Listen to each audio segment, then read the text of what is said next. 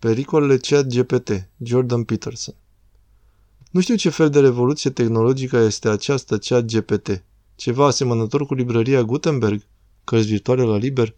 Aceasta este o mare chestiune.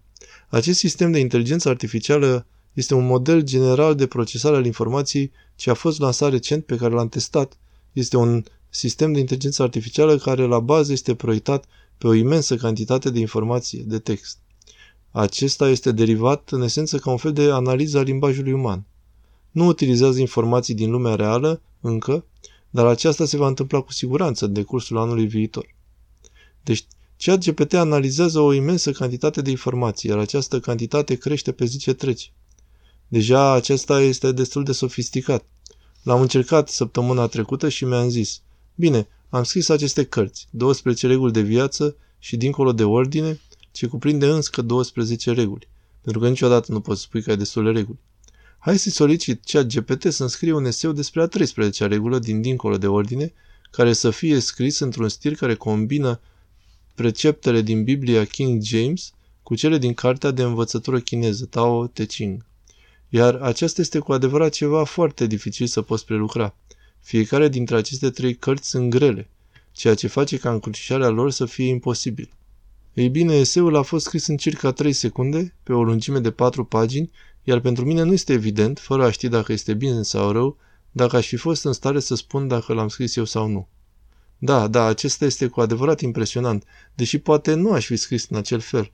Faptul că a putut face asta într-un mod gramatical perfect și într-un mod filozofic coerent este cu adevărat impresionant. De asemenea, i-am cerut să-mi scrie un eseu rezultat din încrucișarea dintre morala etică a taoismului și preceptele de etică ce decurg din predica de pe munte, iar rezultatul a fost briliant de corect. Iar pentru a scrie asta i-a luat numai 3 secunde.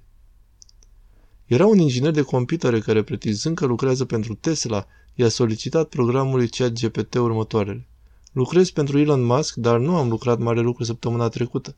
Deci am nevoie să-mi scrii 10 puncte esențiale despre ceea ce ar fi trebuit să fac dacă aș fi lucrat ca inginer la Twitter.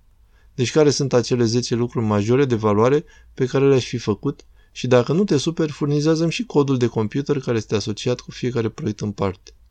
Iar programul ChatGPT a răspuns la asta în 3 secunde, incluzând în raport și codurile computerului.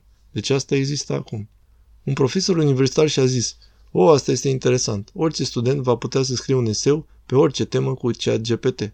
Apropo, cineva a notat un asemenea eseu și a dat o notă, iar nota este cea obținută în mod curent de un student de mijloc într-o universitate publică bună. Deci atât de inteligent este programul, asta fiind și ca un fel de test IQ. Deci profesorul i-a zis, scrie un eseu dându-i tema, iar acum notează. Deci dacă putem să imităm pe studenți, putem imita și pe profesori. Deci cea GPT i-a furnizat o completă și cuprinzătoare analiză a propriului său eseu și cu nota aferentă. Un altul i-a solicitat să-i scrie un scenariu de film care să descrie rolurile pentru următoarea producție Hollywood în valoare de 900 de milioane de dolari. Bum! Intrigă, caractere, iar apoi cineva a preluat descrierile actorilor și a solicitat cea GPT să genereze pe computer imaginea fotografiei a fiecărui actor. Deci sistemul de inteligență artificială poate să facă asta. Deci am să vă spun ceea ce are să se întâmple la următorul pas, iar acest lucru are să se întâmple în acest an. Deci fii pregătit. Deci acum avem un model de inteligență artificială care poate crea un model de lume cuprins în întreg corpus de cunoștințe.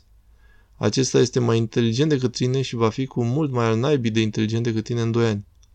Deci trebuie să te pregătești pentru asta de asemenea. Dar nu este atât de inteligent încă, deoarece este numai un profesor în domeniul științelor umane pentru moment.